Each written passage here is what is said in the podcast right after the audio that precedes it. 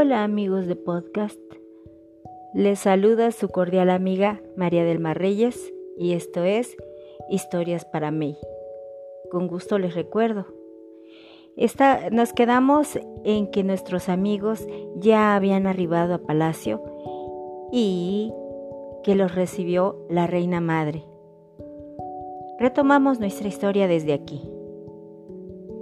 Minutos más tarde, May se reunió con todos en el salón. Hizo traer también a los empleados de servicio.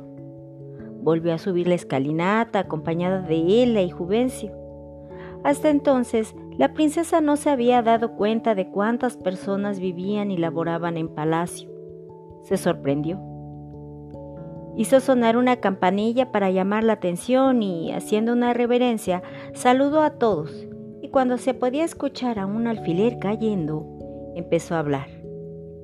En estos días me he dado cuenta de lo que acontece en el reino y todo debe cambiar para mejorar. Nosotros, quienes vivimos en palacio, solo recibimos los beneficios de este reino, pero quienes viven cerca de las fronteras enfrentan otro tipo de vida y la verdad es que nuestros ciudadanos más jóvenes voltean a ver a otras partes y cuando pueden dejan ciudad de Gólatra y van a residir a otros reinos. Pues aquí solo les esperan con algo de suerte tierras de cultivo o trabajos no menos sencillos y deben dejar atrás sus aspiraciones. La mayoría de nuestros habitantes se consideran felices, pero necesitan sentirse más apoyados en su edad productiva. Hemos dejado sin desarrollar nuestra cultura y de camino acá he visto la riqueza de costumbres que en lo personal ignoraba. Mi deber como princesa es vigilar por el bienestar de los habitantes de este reino, pues aún siendo una niña, tengo el poder que me da mi prestigio como miembro de la realeza.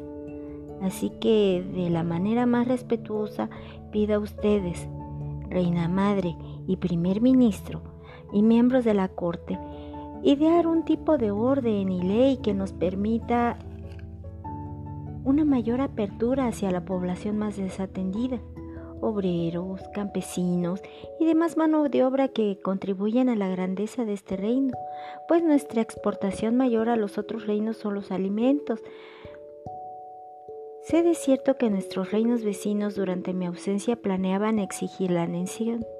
Afortunadamente, podido regresar a tiempo y he comprendido también que la vida palaciega es una pequeña parte de un todo. En otros lugares, como en el reino práctico, nuestra existencia sería considerada inútil, pues solo damos cara a las leyes y la administración, ya que otros son los encargados de que todo marche bien. En ese justo momento, y aprovechando que la puerta de palacio estaba abierta, los reyes Roberto del reino Fatu y Marcial del reino injusto, las reinas Esther del reino noble y Sofía del reino práctico, entraban al salón en compañía de dos o tres miembros de sus respectivas cortes. Al notar su presencia, May los invitó a subir pidiendo a su audiencia que le cediera el paso y, como si se una alfombra se hubiese extendido en el medio del salón, se les abrió paso a las reinas y reyes.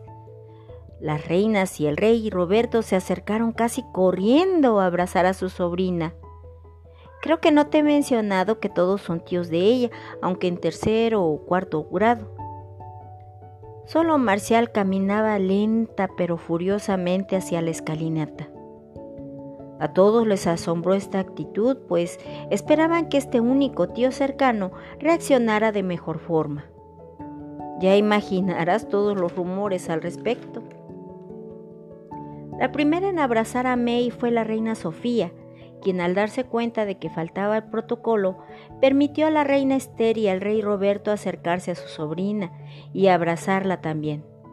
Acto seguido, un abrazo grupal que incluía a Ella y a Juvencio, festejando el encuentro con su pequeña sobrina.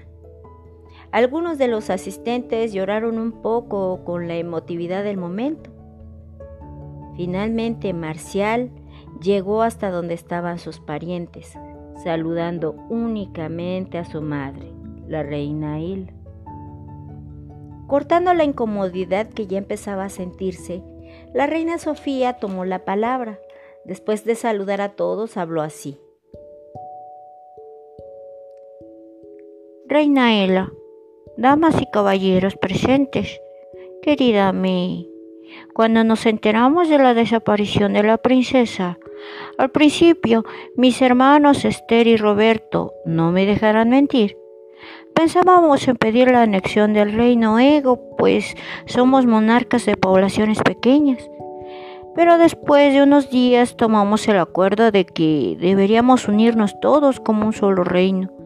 Después de todo, de alguna manera nos complementamos y sabemos que nuestros respectivos países ya albergan a ciudadanos del reino Ego, quienes por dos o tres generaciones ya han enriquecido con su trabajo y sus enseñanzas nuestro modo de vida.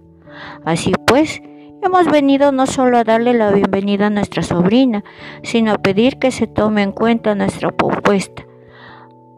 Hagamos un solo reino Implementemos una transición benéfica para nuestros súbditos. He aquí que durante el discurso de la reina Sofía ya se había corrido la voz del regreso de la princesa y cada habitante de Ciudad de Gólatra que podía entraba al palacio llevando algunos flores, otros dulces o juguetes para su princesa como muestra de su alegría por, su por el regreso.